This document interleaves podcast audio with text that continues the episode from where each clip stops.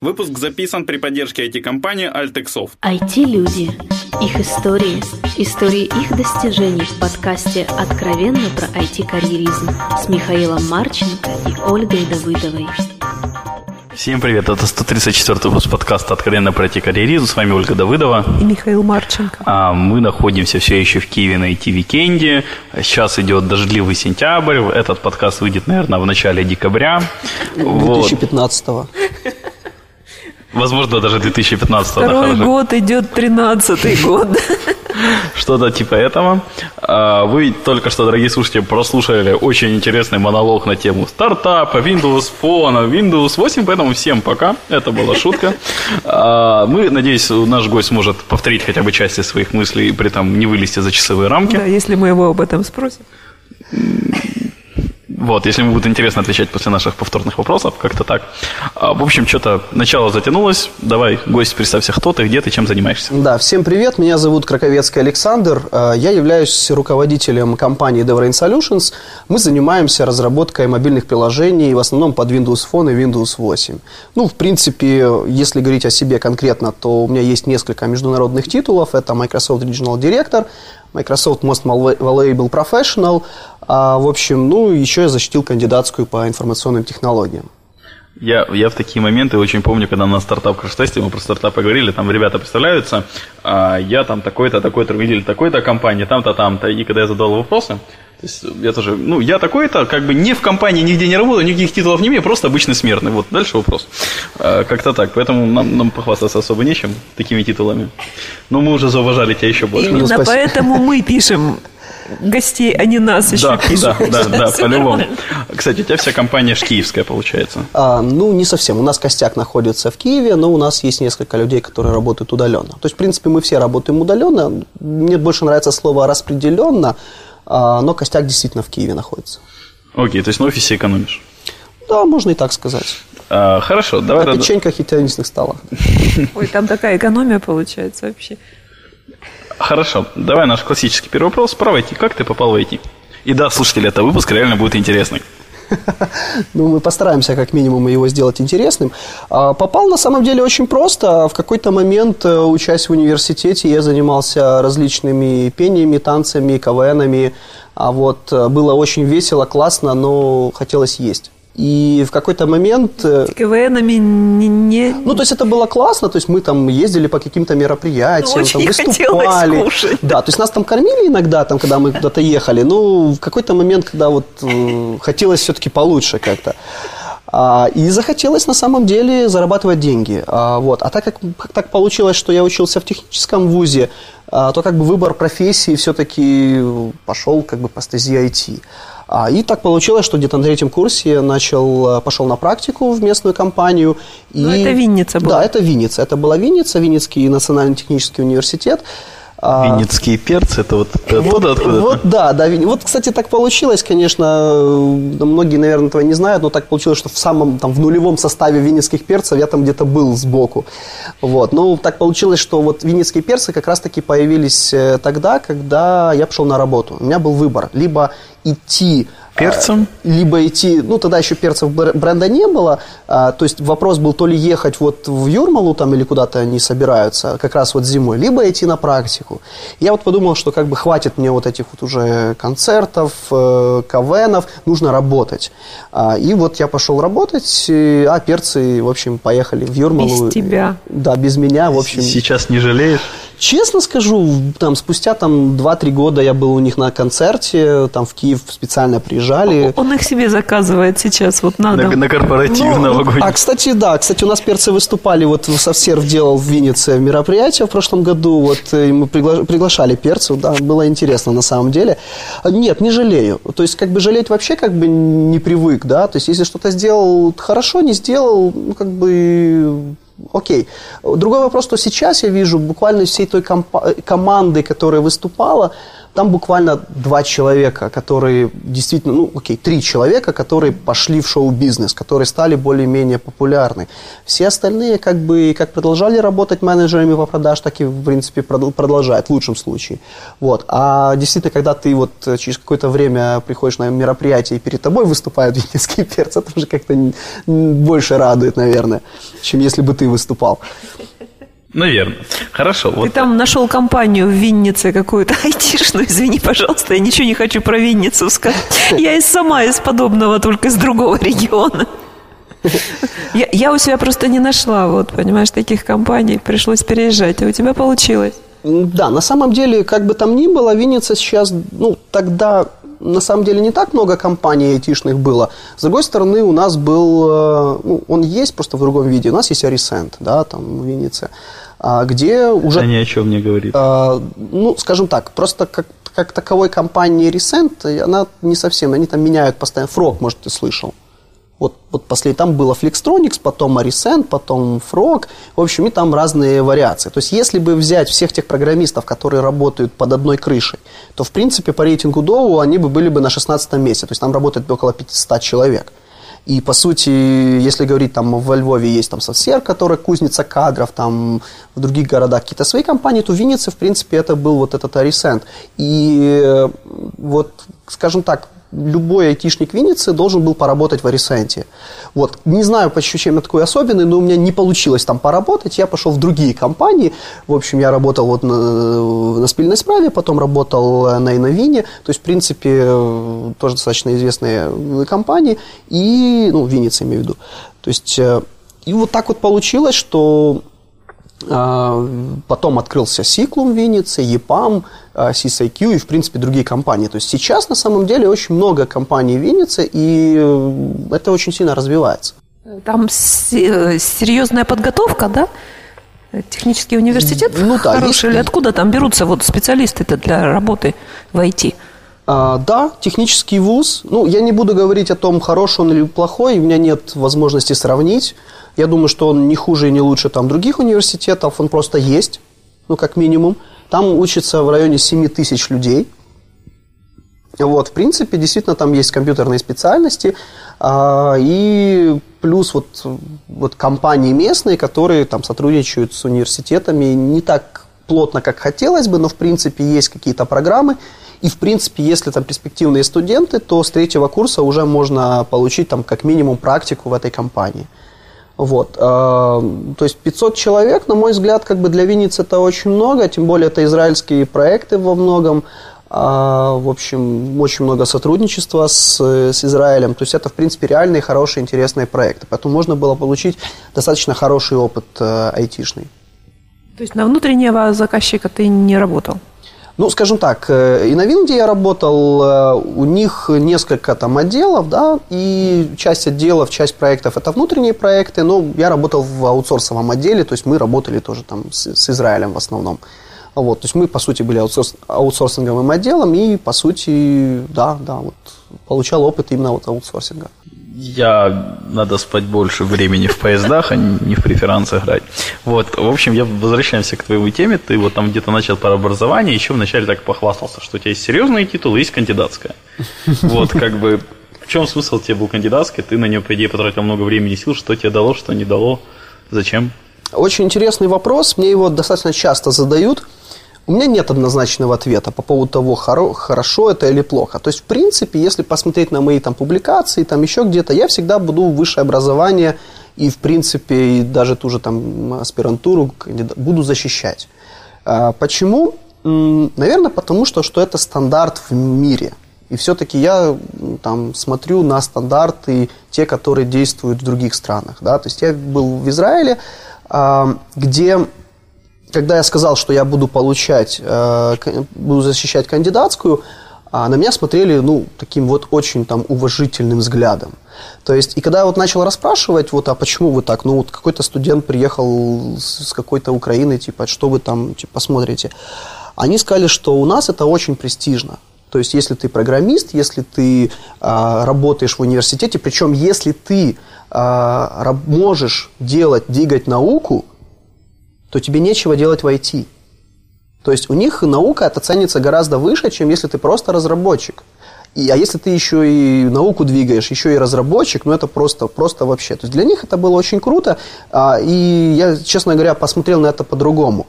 А, во-вторых, э, вот аспирантура дала, а, я не скажу даже сама аспирантура, сам вот этот процесс работы над кандидатской, он очень э, дал какие-то вот вещи, которые, ну, вряд ли вы сможете найти в обычной компании. Во-первых, это работа с громадным количеством литературы, информации. Причем а, та тема, которую я выбрал для своей кандидатской, ее практически, она не была представлена в русскоязычном и в украиноязычном сегменте интернета. То есть все а, научные статьи, все какие-то работы приходилось искать на зарубежных сайтах. Ну, то есть для айтишника это выглядит обычно, да, то есть ты там садишься в Stack Overflow, там в Гугле что-то ищешь. Но для студента там 4-5 курса э, научиться свободно ориентироваться в огромном потоке информации, на мой взгляд, это один из таких ключевых э, навыков, которые айтишнику понадобятся. Это во-первых. Во-вторых, это очень дало, ну, как бы так как это был англоязычный сектор интернета, пришлось выучить английский, причем на хорошем уровне, а, причем не просто там Hello World, да, там, или как задать вопрос э, в Гугле, а вопрос в том, что нужно было разбирать э, научную литературу. То есть там как бы уровень английского совершенно как бы другой. Ну и третье, что, на мой взгляд, оно дало, это, наверное, вот этот вот взгляд на решение проблем. То есть, э, когда ты сидишь на какой-то какой-то компании, у тебя есть какой-то проект, обычно у тебя есть какое-то задание конкретно, и есть э, старший товарищ, который может тебе там четко сказать, где копать. Если ты совсем не знаешь, куда копать, значит, делается соответствующий запрос, и тебе говорят. То есть твоя задача реализовать. А когда, вот, вот представьте, вы там закончили университет, у вас три года на написание кандидатской, вы совершенно не знаете, что вы должны сделать, а, то есть у вас полная неопределенность. И вот, вот этой полной неопределенности необходимо придумать себе тему, придумать, э, чтобы она была, ну, как минимум, какой-то адекватной, да, чтобы вы что-то решили, ну, как бы, и в идеале вы еще должны что-то придумать такого, что не придумал до вас, как бы, никто в мире. А, то есть это совершенно другой подход к работе. То есть это то, что мы называем RD, то есть Research and Development. У нас, к сожалению, RD очень мало.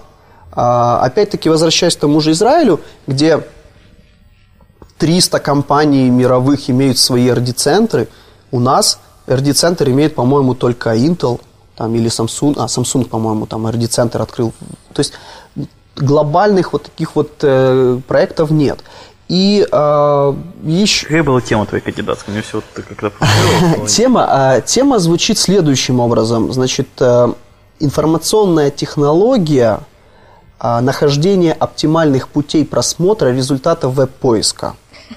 Это так, как оно звучит. Э, для нормальным языком, если говорить, а, то есть вот все пользуются операционными, э, извините, все пользуются поисковыми системами.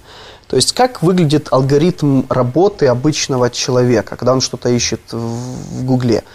Там, он заходит в Google, вбивает фразу, у него, мы получаем какие-то релевантные, там, ассортированные запросы, а, ответы. А, мы начинаем хаотично нажимать на вкладки, потом переходим на эти вкладки, начинаем хаотично какие-то ссылки. И вот туда, в общем, у нас вот тут вот здоровый вот такой вот открытая 30 вкладок, и мы начинаем, пытаемся что-то как-то вот понять. Причем контент дублируется, контент пересекается, и, в общем, мы тратим э, там полдня на то, чтобы найти необходимую информацию. Понятно, что это не относится к какой-то простой теме, там, там, там, когда была там война там какая-то. Имеется в виду, если вы делаете реальный research какой-то по какой-то теме.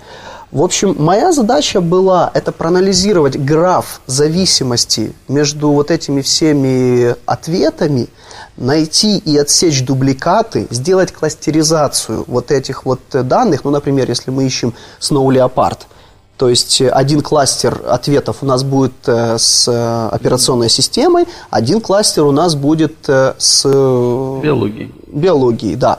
То есть, во-первых, если у нас есть несколько кластеров, но нам необходимо все-таки уточнить запрос, а что конкретно имелось в виду.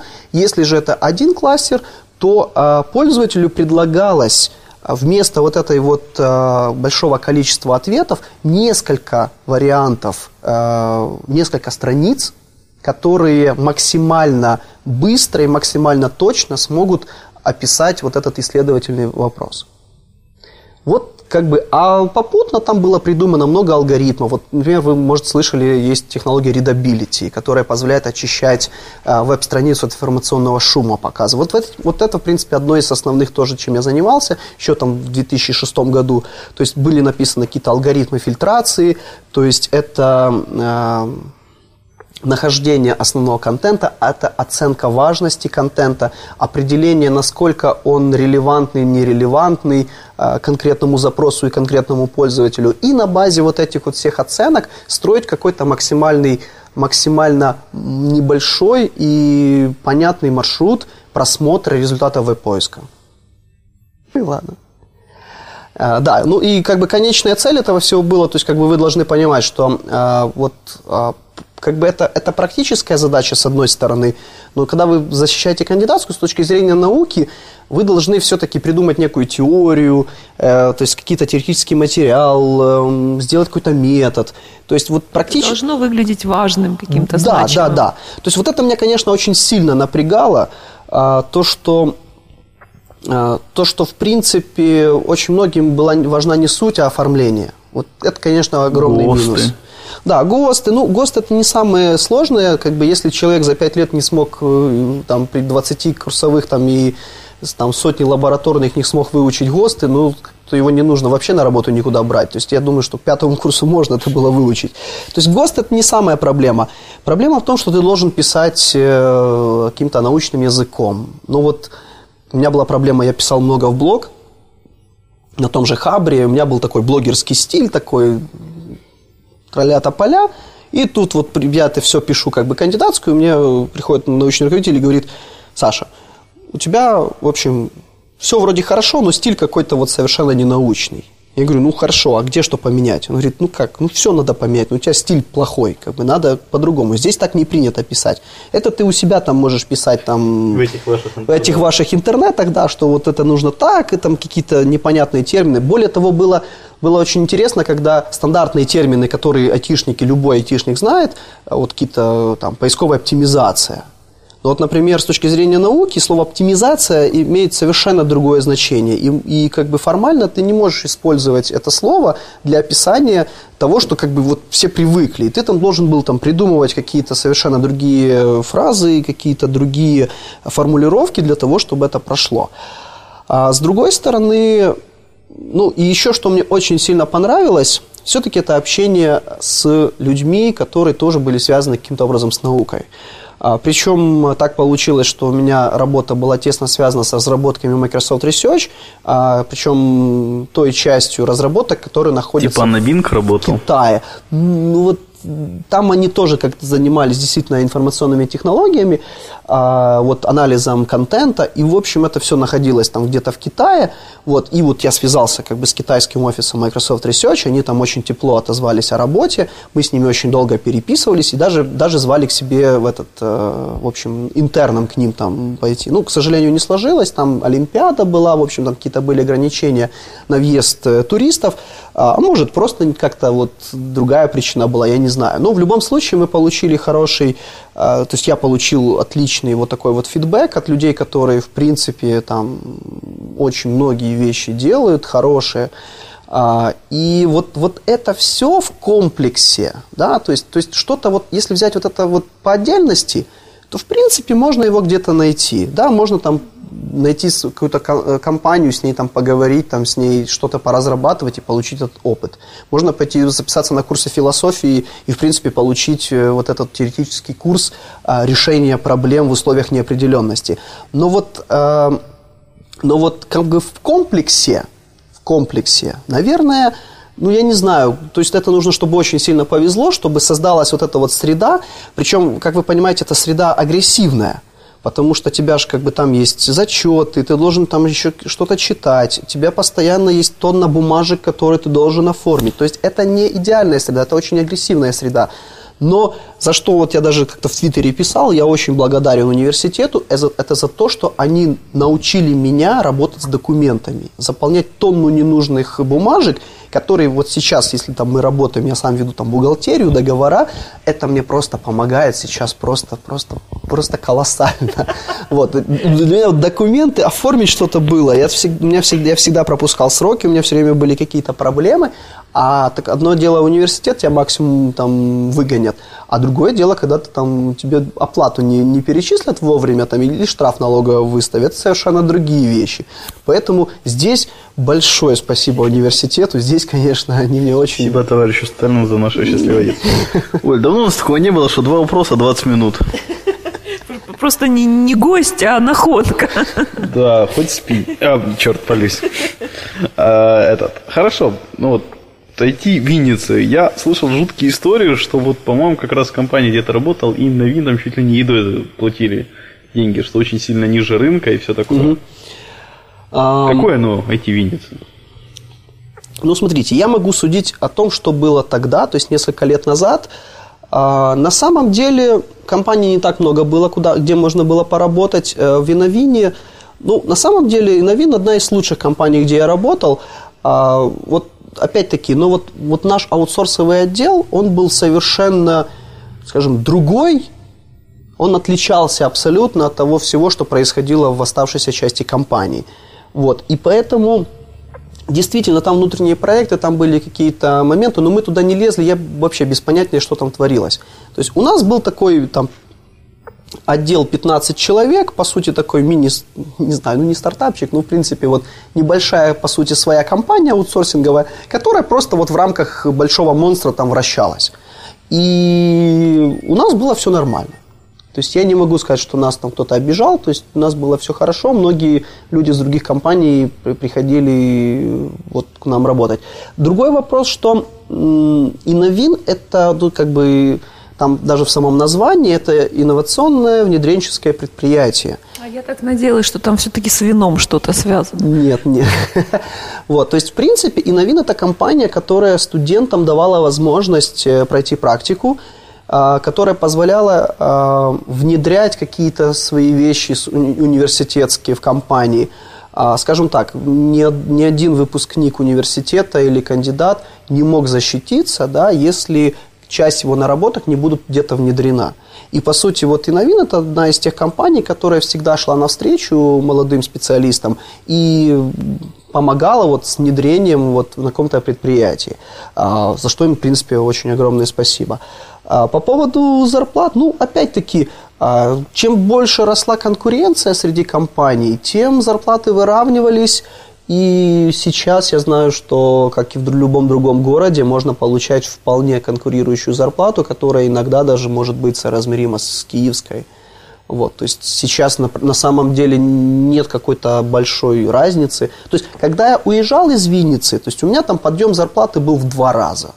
Вот, сейчас вот, каков... вот я хотел спросить, что ж тогда подтолкнулось с такого райского места э, уехать в такой ад, как Киев? А, ну, на самом деле, кстати, очень интересно, Винница же в этом году эм, была признана лучшим городом для жизни журналом «Фокус». А, да, кто не знал. На самом деле, э, почему? Ну, тогда действительно была проблема, то есть киевские зарплаты действительно были на порядок выше, ну и, в принципе, это были какие-то личные мотивы. Мне всегда Киев нравился. Вот, вот мне нравятся большие города, мне нравится большое скопление людей – мне нравится быть, скажем так, э, не где-то сбоку, а вот в гуще вот этих вот событий. А поэтому как бы Киев был, и тем более как бы вот Киев, знаете, вот как по ощущениям, приезжаете в город и вот понимаете, что вот, э, вот, вот, вот это твой город, вот он тебе нравится, ты себя здесь чувствуешь уютно. А, бывает, приезжаешь в город, да, все хорошо, но через неделю думаешь, Ой, когда я уже уеду домой. Вот с Киевом такого не происходило, и вот сейчас уже там третий год пошел, как бы я не жалею. То есть мне Киев очень нравится и продолжает нравиться. А Винница, э, всегда с удовольствием приезжаю в Винницу, скоро опять-таки приедем там с какими-то своими мероприятиями. Вот, но на самом деле Винница действительно очень хороший город для жизни. Но если говорить о каких-то вот о прогрессивных технологиях, то, наверное, все-таки Киев. Окей, понятно. Сбежал от шоколадной жизни, опять же, в Винницы к рабскому труду в Киев. А, ты, я вот, когда готовился, я понял, что ты вроде сразу открыл свою компанию в Киеве. Но ты меня поправил, что не так. Вот, вот, вот что в Киеве было, когда переехал? А, первая компания, из-за которой, то есть меня звали там как определенное количество времени в Киев, но я отказывался, мне в Виннице все, в принципе, устраивало. Плюс ну, нужно было защитить кандидатскую, тогда уже уезжать.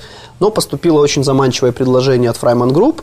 А, ну, я, в принципе, согласился. То есть Frayman Group – это компания, где а, которая, по сути, продуктовая компания, по сути, можно сказать, американский стартап, ну, по масштабам, конечно, он может уже как бы и не стартап. Ну, а, скажем так, Frayman – это компания, где самые сложные технологии, самая сложная технологическая база и самые лучшие специалисты, вот, вот, вот их количество и качество в одном месте.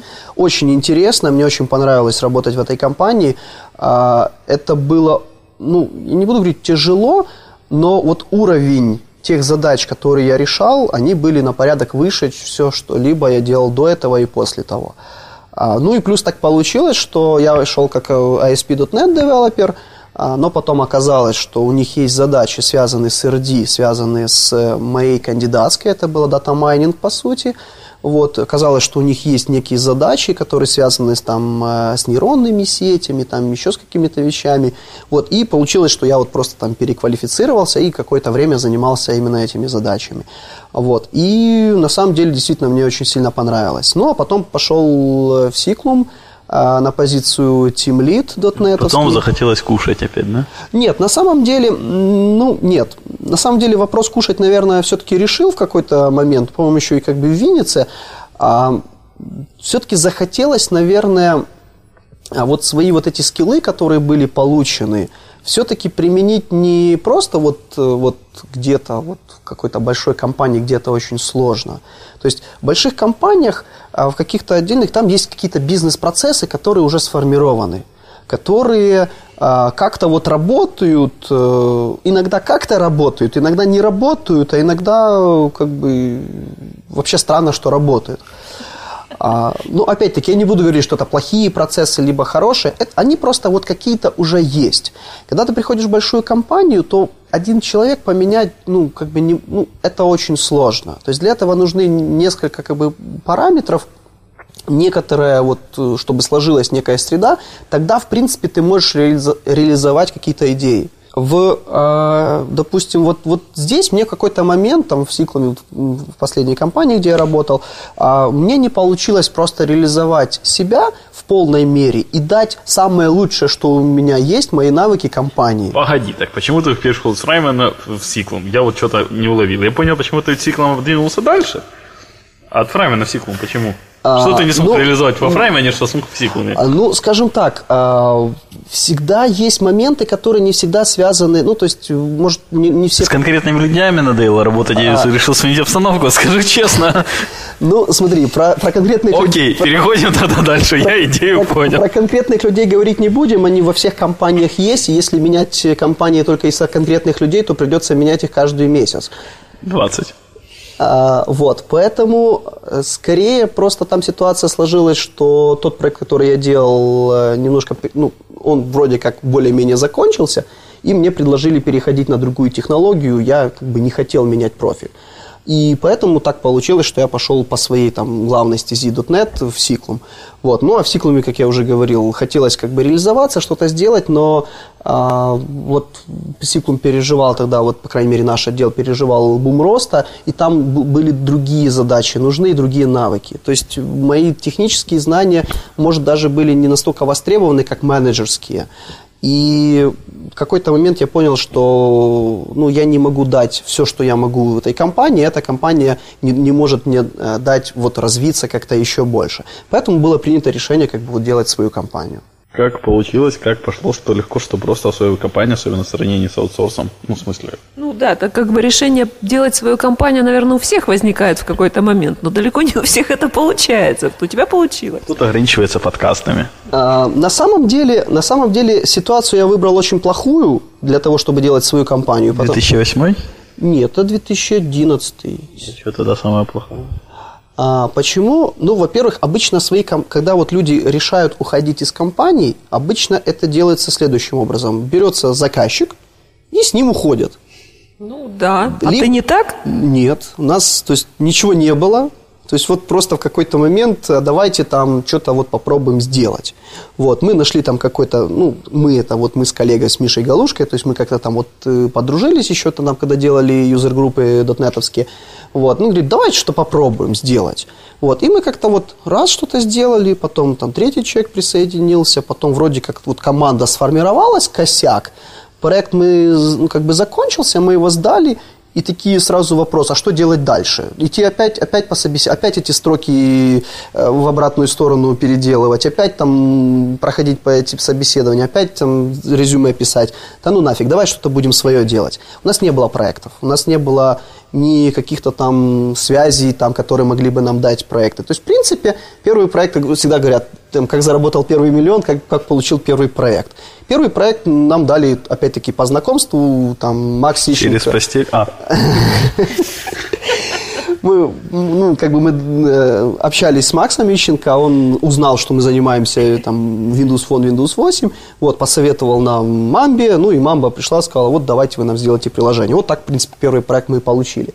Потом, конечно, уже мы начали развивать свое портфолио. Понятно было, что как бы на одном проекте мы долго не проживем, и опять-таки было два варианта. Опять-таки искать проекты. Ну, когда ты молодой, неизвестный, и вас там несколько человек, то это практически нереально, если у тебя связи нет. Либо же наращивать портфолио. Вот мы пошли вот по, по, по портфолио, и так получилось, что мы там за год там свое портфолио довели там до 30 приложений.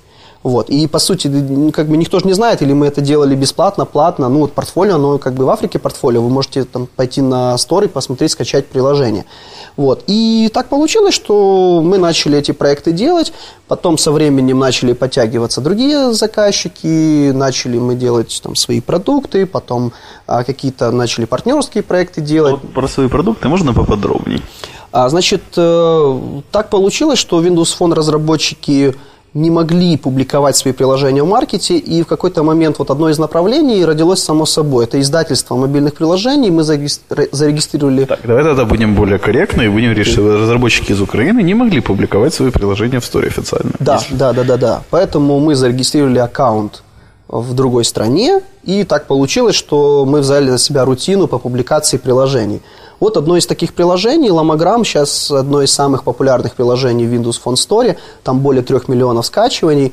Вот, то есть, в принципе, вот сейчас это... Оно деньги приносит, кстати. А, Это бесплатное приложение. То есть, когда оно было задумано, это вообще не задумывалось ни как стартап, ни как, э, я не знаю, там... Это просто было хобби, которое, а, которое попало, скажем, к нам. А, В общем, это разработчик из Львова, Паша Тхир. Он это все сделал. В общем, ну, он как бы сделал, что с ним делать дальше. Вот он не, не знал. А мы знали, что с этим делать дальше. В общем, и получился такое вот очень хорошее партнерство. И вот Ломограмм стал достаточно популярный. Сейчас э, действительно у нас очень много там и скачиваний, и аудитории. Сейчас мы действительно думаем, что с этим делать. А, то ли монетизировать, то ли кому-то продать, то ли инвестиции поднимать. То есть, в принципе, мы открыты ко всем предложениям, мы ищем различные варианты. А, Сейчас мы принципиально его не делаем платным, ну, то есть, как бы рекламу там не добавляем. Все-таки у нас есть огромный install base, а, и как бы не хотелось бы вот этих людей, которые там нас поверили, которые нас э, поддерживают, которые качают, используют, там, комментят, сейчас делать там, там вставлять ту же рекламу. То есть все-таки нужно это было делать заранее. И второй продукт, который там такой знаковый наш под названием VP7 Publish, в общем, тоже родился он достаточно интересно. А, Мы решили, что а, ну, самое первое, что делают обычно, RSS-ридеры да, под каждую новую платформу. Но мы это поставили на там, широкую ногу, этот вопрос. То есть мы разработали такой быстрый, хороший движок, который позволяет создавать контентные приложения. Вот. И буквально вот очень скоро мы запускаем бету генератора приложений, который позволит любым а, паблишерам, любым владельцам контента, там, не знаю, блогерам зайти на веб-сайт, а, выбрать там какой-то RSS-фид, один или несколько, выбрать логотипчик, там, выбрать какие-то там графику и получить приложение, которое можно публиковать в сторе. Вот А как вы с медиа-контентом работаете? с медиа имеется в виду какой? Например, с подкастами? с подкастами. А, ну, на самом деле, а, это не просто какое-то конкретное приложение, это целый движок. То есть при желании мы можем его трансформировать абсолютно в любые ипостаси. То есть, в принципе, есть приложения, которые там новостные ридеры. У нас есть приложение, допустим, клиент под, евро, под Евровидение. То есть там и видео, и музыка, и какие-то там другие вещи. А, на нем же работают какие-то а, приложения для конференций. А, есть э, версия для книг. То есть на, на базе него можно сделать книги. То есть, э, просто, скажем так, новостные ридеры, они уже как бы вот готовый полностью движок, они уже поддаются там автоматизации очень просто. Остальные при небольших изменениях мы можем там любые другие э, контентные приложения делать достаточно быстро. Окей, тогда пообщаемся. Пора нам приложение хотя бы под Windows Phone для подкаста сделать, да, Уль? Ты же, как тебе сказать, сторонник другой стороны зла. Я, Оля, как эффективный менеджер, ищу эффективные решения сначала. Вот, хорошо. А, давай тогда пойдем дальше. Вот почему ты так как-то, ну, наверное, близко слово зациклился на платформе Microsoft? А, на самом деле очень интересно получилось. Еще в 2008 году, когда только-только были представлены первые айфоны. Так получилось, что проект дотнетовский я сдал, и у меня был вариант либо учить Java, либо увольняться. И вот э, на самом деле не хотелось делать ни то, ни другое, и стал вопрос, что нужно искать проекты, еще будучи как бы в Виннице. И вот один из первых проектов, который вот получилось найти, это был iPhone проект. А, понятно, что в Украине ни у кого не было опыта работы над, под этой операционной системой, у нас тоже не было, мы об этом честно написали, что у нас ничего нет, но мы очень хотим. А, но так как, в принципе, при прочих равных э, выбрали нас почему-то, и мы начали писать приложение под, под iPhone. И это где-то продлилось там года полтора-два, мы там написали достаточно, ну, не буду говорить огромное количество, но, в принципе, мы написали несколько приложений под э, iPhone – и, по сути, это дало мне понимание того, как работают сторы, как работает вообще этот mobile, да, какие есть особенности разработки. То есть, по сути, без разницы, на чем писать и для чего. Под Android, под iOS принцип-то в принципе тот же – есть какие-то нюансы, есть какие-то там, есть другой язык, да, но язык это синтаксис, ты его там поучил. Извините, если там после .NET ты перешел в Objective-C, неделю посидел, почитал, поразбирался, и вот ты, в принципе, уже и разбираешься. Не знаю, мне на Objective-C недели не хватило. Ну, ну не... То ли я тупее, чем кандидат наук, то ли кандидат наук умнее, чем я. Нет, на самом деле все просто. У нас приходили люди, которые, вот, допустим, вообще имели опыт C++. Для них Objective-C это был вообще как бы вот как семечки, вообще никаких проблем. А, вот. Но самое главное, что, дал, что это дало, это понимание того, как работает mobile. Вот. А с учетом того, что все-таки как бы мы дотнетчики, как бы там ни было, в тот момент, когда вышел Microsoft, а, ну, Windows Phone имею в виду, а, ну, как бы вот этот симбиоз знаний двух экспертиз, он очень хорошо ложился на Windows Phone. Ну, и кроме того, а, я очень прекрасно помню ребят, которые, с которыми общались там, в 2008 году, и до сих пор с ними продолжаем общаться, вот, когда они, будучи небольшими, вот, небольшими там, командами, может, еще даже не компаниями, командами, а, вот, которые решили сделать ставку на iPhone, они сейчас являются очень популярными, очень известными компаниями, которые разрабатывают мобильные приложения. А, здесь есть риски. Есть риски всегда, что вот платформа не взлетит. Есть риск, что этим никто не будет пользоваться что винде наконец-то станет капец, как это многие там, не знаю, ждут или там желают. Вот. То есть рисков на самом деле много, но э, всегда небольшой компании, которая, которая неизвестна на рынке, а, как бы конкурировать там на уровне там, .NET, iPhone или Android, это просто нереально. И вот есть Windows Phone, который, ну, как бы, понятно, что никто на него не смотрит, и есть комбинация уникальных экспертиз – которая очень ложится на, это, на эти технологии. А... Погоди, но есть еще BlackBerry, например, в котором там тоже рынок не настолько большой. Есть еще, а, ну, Мигов сдохла, окей. А, Firefox сейчас вот выходит операционка, то есть там тоже какой-то задел рынка есть. А, вот вместо Миго выходит, я забыл, на, на китайский рынок, правда, он будет ориентирован на Silfish, по-моему, как-то так называется. Ну смотри, как я уже говорил, .NET.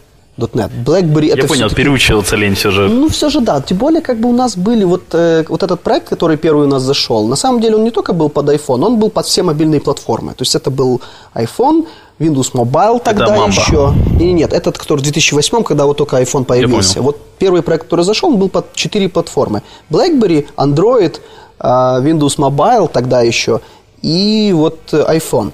И вот как бы BlackBerry и, и тот Android, это просто ну, было совершенно очень-очень-очень дико и непонятно. А, Сейчас как бы вроде все просто. Ну, тогда на самом деле, ну, в BlackBerry вообще непонятно было, кто этим пользуется и вообще как что с ними делать, и вообще где взять этот телефон. А, Поэтому, ну, BlackBerry был как бы не вариант. А Android, э, Android, ну, опять-таки, это Java, опять-таки, это, это другой немножко мир. Это не Java, там только синтаксис от Java. Ну, ну, окей, окей, ладно, это не Java, это синтаксис другой, хорошо. Нет, не синтаксис тот же и все. А, окей, ну, оп- Прости, я, я, я JS проработал на Java, но мне проще писать приложение на Windows Phone, чем на Android. Ну, может быть. Ну, скажем так, хороший инструментарий, контакты с Microsoft. А, Это, в принципе, программное обеспечение, там, будучи там э, MVP, RD, в принципе, все компании мира готовы предоставить свой софт бесплатно. А Мы еще тогда начали мучить немножко Xamarin. Опять-таки, это разработка под- на .NET под все платформы. То есть Что такое Xamarin? Xamarin – это разработка, ну, по сути, они используют Mono. Mono – это порт э, .NET под Linux и macOS. А, вот. А Xamarin, они, значит, сделали э, такой бридж между iPhone SDK, между Android SDK и .NET. Ну, короче, ты немножко по-другому делаешь архитектуру своего Windows Phone ну, приложения и можешь его сбилдить под все остальное, да? Ну, если говорить так, то да, да. Окей, ну, супер. скажем так, на Xamarin мы не делаем каких-то Кинешь коммерческих ссылочку, потом мне интересно посмотреть. Да, да. На Xamarin мы коммерческие проекты как бы не делаем, мы больше как бы игрались, но теоретически, если нам нужно будет разработать приложение под все платформы, то мы как дотнетчики действительно выберем Xamarin и имея опыт какой-то разработки там на, на других платформах, мы там сможем там сделать UI. Ну, все-таки UI нужно делать э, в стандартных инструментах, то есть UI все равно делается под платформу отдельно. Саш, давай вот все же еще Да. про платформу, потому что уже 40 минут набежало. Я, наверное, несколько вопросов пропущу, но один все же хочу тебя услышать, ну, еще раз, получается, скорее. Какие ты видишь перспективы у WinPhone и Windows Phone 8? Я как-то сказал, Windows 8 и Windows Phone 8. Windows Phone 8. А, ну, скажем так, есть, э, есть реальность, есть надежды, да, есть какие-то предположения. То есть наше предположение было о том, что Windows Phone, возможно, не станет самой популярной системой, но вполне себе займет какую-то долю рынка. А какую долю рынка, это уже как бы вопрос не к нам, это вопрос там Microsoft, там и к другим э, как бы производителям телефона. Но я думаю, что даже при доле там 10, 15, 20 процентов вполне можно занять свою нишу и какой-то там процент, какие-то продажи, какие-то деньги заработать. А, если говорить о том, что мы видим сейчас, то есть э, мы смотрим там на статистику роста наших там скачиваний наших приложений, мы не очень сильно сейчас э, как бы занимаемся продвижением э, приложений, но мы каждый раз, каждую, каждый месяц видим рост. То есть это органический рост платформы. То есть в зависимости от там он, он, он разный. То есть когда вышла Windows Phone 8, новая версия, там рост был немножко больше. То есть там скачок был такой скачиваний. Сейчас оно там растет там, на 10-15% в месяц а, без каких-либо вливаний и дополнительных э, каких-то вот э, телодвижений. А, Поэтому это органический рост. То, что мы видим сейчас, это уже там 8, 8-10% а, в Украине, в России, а, в Европе это там 6-8%. Есть страны, где Windows Phone уже больше 10%. То есть это Италия, Польша, Бразилия, вот Латинская Америка. То есть там Windows Phone очень популярен достаточно. А, И я думаю, что это при том, что как бы Nokia единственный вендор. Да? В какой-то момент все равно, а, все равно люди начнут переходить на что-то другое. Ну, то есть они насытятся новыми айфонами, а, им надоест э, там Android, я не знаю, потому что они все будут... а, ну, кстати, да, Миша показывает HTC. Кстати, HTC тоже очень хорошие их модели выпустили, там 8, э, 8S и 8X. Очень неплохие модели. А Я, конечно, в принципе, приверженец... За 8С я руки оторвал по нескольким причинам, но это мы дальше поговорим А, отдельно. Ну, ну, ну, смотри, тут же надо еще понимать... это не для записи. Да, да, но нужно тут же понимать, что э, платформы и телефоны, они сами по себе, они же практически все одинаковые. То есть, тем более сейчас уже растет поколение людей, которые ну, совершенно не понимают между ними разницы. Ну, то есть, как бы, дайте мне, пожалуйста, iPhone Samsung, как бы это уже можно встретить как бы вот сейчас на улицах города. Или, допустим, когда там, я там достаю свою люмию, а, и меня спрашивают, а, человек, который далекий от IT, говорит, ой, это что, новый iPhone? Я говорю, нет, это Nokia Lumia. Ой, такой классный. Говорит, странно, не iPhone, а такой красивый. Ну, то есть, как бы люди, эм, то есть, люди, они не смотрят. То есть, если ты им начнешь объяснять, что там на, на пару пикселей больше, что там какой-то ретина-дисплей, что там какие-то там технологии, технологии NFC, Wi-Fi, Bluetooth, для них это как бы вот, вот то, что они пришли. Вот я- у меня был один интересный эксперимент, это еще было там полтора года назад. В общем, я решил э, пройтись по нашим э, вот магазинам, как обычный обыватель, в общем, который совершенно ничего не смыслит в смартфонах, и вот э, посмотреть, что же люди предлагают вот от- таким вот обычным людям. Я был удивлен. Ну, вернее, не был, но как бы результаты были плачевные. 90% э, продавцов толкают Android. Вот просто. Причем они, это, причем они, причем чем дороже, тем лучше. То есть, когда Android... Подожди, ты правда не понимаешь, почему они толкают его в первую очередь? Нет, я понимаю, почему они его толкают. Но я к тому, что... А я такой прихожу, говорю, слушайте, а вот там есть такой вот Windows Phone, смартфоны, что вы о них можете сказать? И вот в этот момент начинались, в общем, очень интересные истории о том, что там локализации нет, что там это... У семерки она правда была плохая. Старая, ну, ну, ну, опять-таки, я, опять-таки, проблемы же есть, никто же не спорит. А, Я просто к тому, что я заметил то, что люди, многие даже просто не видели эту систему, они не пользовались ней. А, Более того, когда всем наши известные э, аналитики, а, там и обзорщики, которые пишут там какие-то тексты на своих популярных сайтах, они пишут, допустим, вот я там поигрался, этой, этой возможности нет, а ты такой берешь телефон, думаешь, блин, да нет, вот она есть. А, ну, то есть, то есть, по сути, а, есть некое такое немножко предвзятое отношение. Опять-таки, это вопрос не к нам. Мы просто используем платформу и пишем на ней приложение. Без какого-либо фанатизма мы предлагаем лучшие решения, мы предлагаем а, какую-то экспертизу. Если вам не нужна экспертиза Windows Phone, окей, мы вам ее не навязываем. Если вам нужна наша экспертиза, вы, пожалуйста, вот мы здесь. А вопрос, как бы, что лучше, Android, iOS, э, понятно, что все меняется. Посмотрите, что было три года назад. Вопрос был не лучше, вопрос был, какие перспективы Перспек- видишь. Перспективы. А перспективы, ну, смотри, мне хотелось бы верить, что перспективы будут хорошие. Ну, то есть, допустим, Хорошее это 100% рынка, нет, 50, нет, 25. Сто процентов ни в коем случае, потому что опять-таки кто-то придумает новый Windows Phone там, и опять будет все по-другому.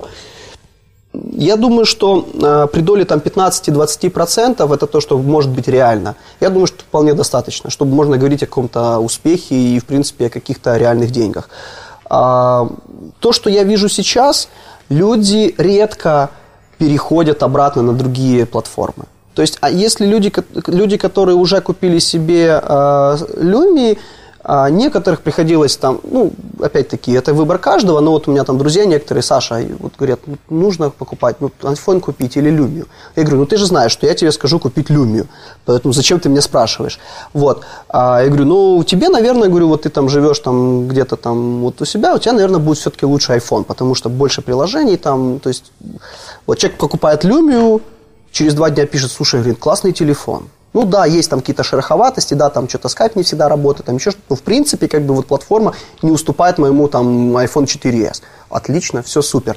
А, вот, поэтому вот по тему вот э, людям, по отзывам, которые я слышу, а, я вижу заинтересованность людей, я вижу заинтересованность платформы, я вижу какой-то рост. Да, все хотели, все хотят взрывной рост. Все же привыкли, что вот если взрыв, то значит там тысячу процентов в месяц. Нет. А, рост есть небольшой, и если он продолжится там до, я говорю, 15, 20, 25 процентов, я думаю, это вполне будет вот, вот реальная ситуация. А вот если говорить про Windows 8, все-таки это немножко разные вещи, да. А, Windows 8, я, в принципе, не сомневаюсь об успехе. Другой вопрос, когда он наступит. Ну, то есть была Виста, да, там вот все говорят, вот Виста, вот она же не взлетела, никто на нее не перешел. Ну, окей, Виста не взлетела, зато взлетела семерка. Ну, это был переходной этап. Ну, выпустят они не Windows Phone, э, извините, не Windows 8, выпустят они Windows 9. Народ привыкнет, народ привыкнет э, к метроинтерфейсу, народ понаписывает какие-то приложения, народ пощупает. А, все равно все, все вот... А, потом а, два года там, или три люди купят ноутбуки с предустановленной Windows 8. Народ привыкнет рано или поздно. И вот тогда что-то начнется. Когда начнется, это другой вопрос. Но а, Windows 8 на самом деле я бы не сбрасывал счета, потому что все-таки это профильный бизнес Microsoft. И как бы там ни было, есть тысячи и тысячи партнеров а, и миллионы пользователей, которые рано или поздно у них у каждого будет стоять Windows 8. Окей, Оля, у тебя есть еще вопросы? Да какие вопросы? Я тут вообще молчала, сидела. Может, есть такие лошади? Саша, на все. Я тогда задам Олен вопрос, какие дальнейшие планы? А планы, на самом деле, очень ответ простой. То есть сейчас, если оценить нашу работу, то 20% или там 30% это собственные продукты и собственные проекты, а 70% это аутсорс. Вот хотелось бы, чтобы было наоборот. Вот это наши планы. Окей. Посоветуй две книги нашим слушателям. А, книги. Я, кстати, очень долго думал, какие книги посоветовать. Полтора дня? Полтора дня думал. Просто книг, на самом деле, книг очень много хороших. А, я могу показаться банальным а, и капитаном очевидностью. Читайте много книг и разные. Даже если они плохие, в каждой книге есть что-то такое, как бы, что, чего нет у других. Но если все-таки выделить каких-то две книги, я, наверное, программистам посоветовал бы читать всем до единого. Это «Совершенный код» э, МакКоннелла, а, а для менеджеров или тех, кто хочет стать менеджером, читать э, Джоэла программирование. Вот как-то так. Джоэл Спольский, в смысле? Да, да, Джоэл Спольский. Окей. А, большое спасибо. А, последнее. Пожалуйста, что-то хорошее нашим слушателям. А, слушателям, ну, во-первых, спасибо, что дослушали, если вы еще это дослушали. Большое или вам... дочитали. Или дочитали. Большое вам спасибо. А, на самом деле а, я хотел бы пожелать вот ни денег, ни стартапов, я хотел бы пожелать, наверное, всем просто найти свою нишу и найти то, что ему нравится. Если это клепать проект на аутсорс-проекте, пусть будет это проект на аутсорс-проекте. Если это стартап, пусть это будет стартап. Если это еще что-то, там, я не знаю, КВН-команда, пусть это будет КВН-команда. Но главное, вы будете знать, что это то, а, что вам нравится и что вам приносит удовольствие. Большое спасибо, Саша, что ответил на все наши вопросы. Большое спасибо слушателям, что слушали нас. Вы все еще на IT-викенде. Все вопросы и пожелания мне на почту шами 13 собакагmail.com. Всем спасибо, всем пока. Пока-пока. Пока-пока. Откровенно про IT-карьеризм с Михаилом Марченко и Ольгой Давыдовой.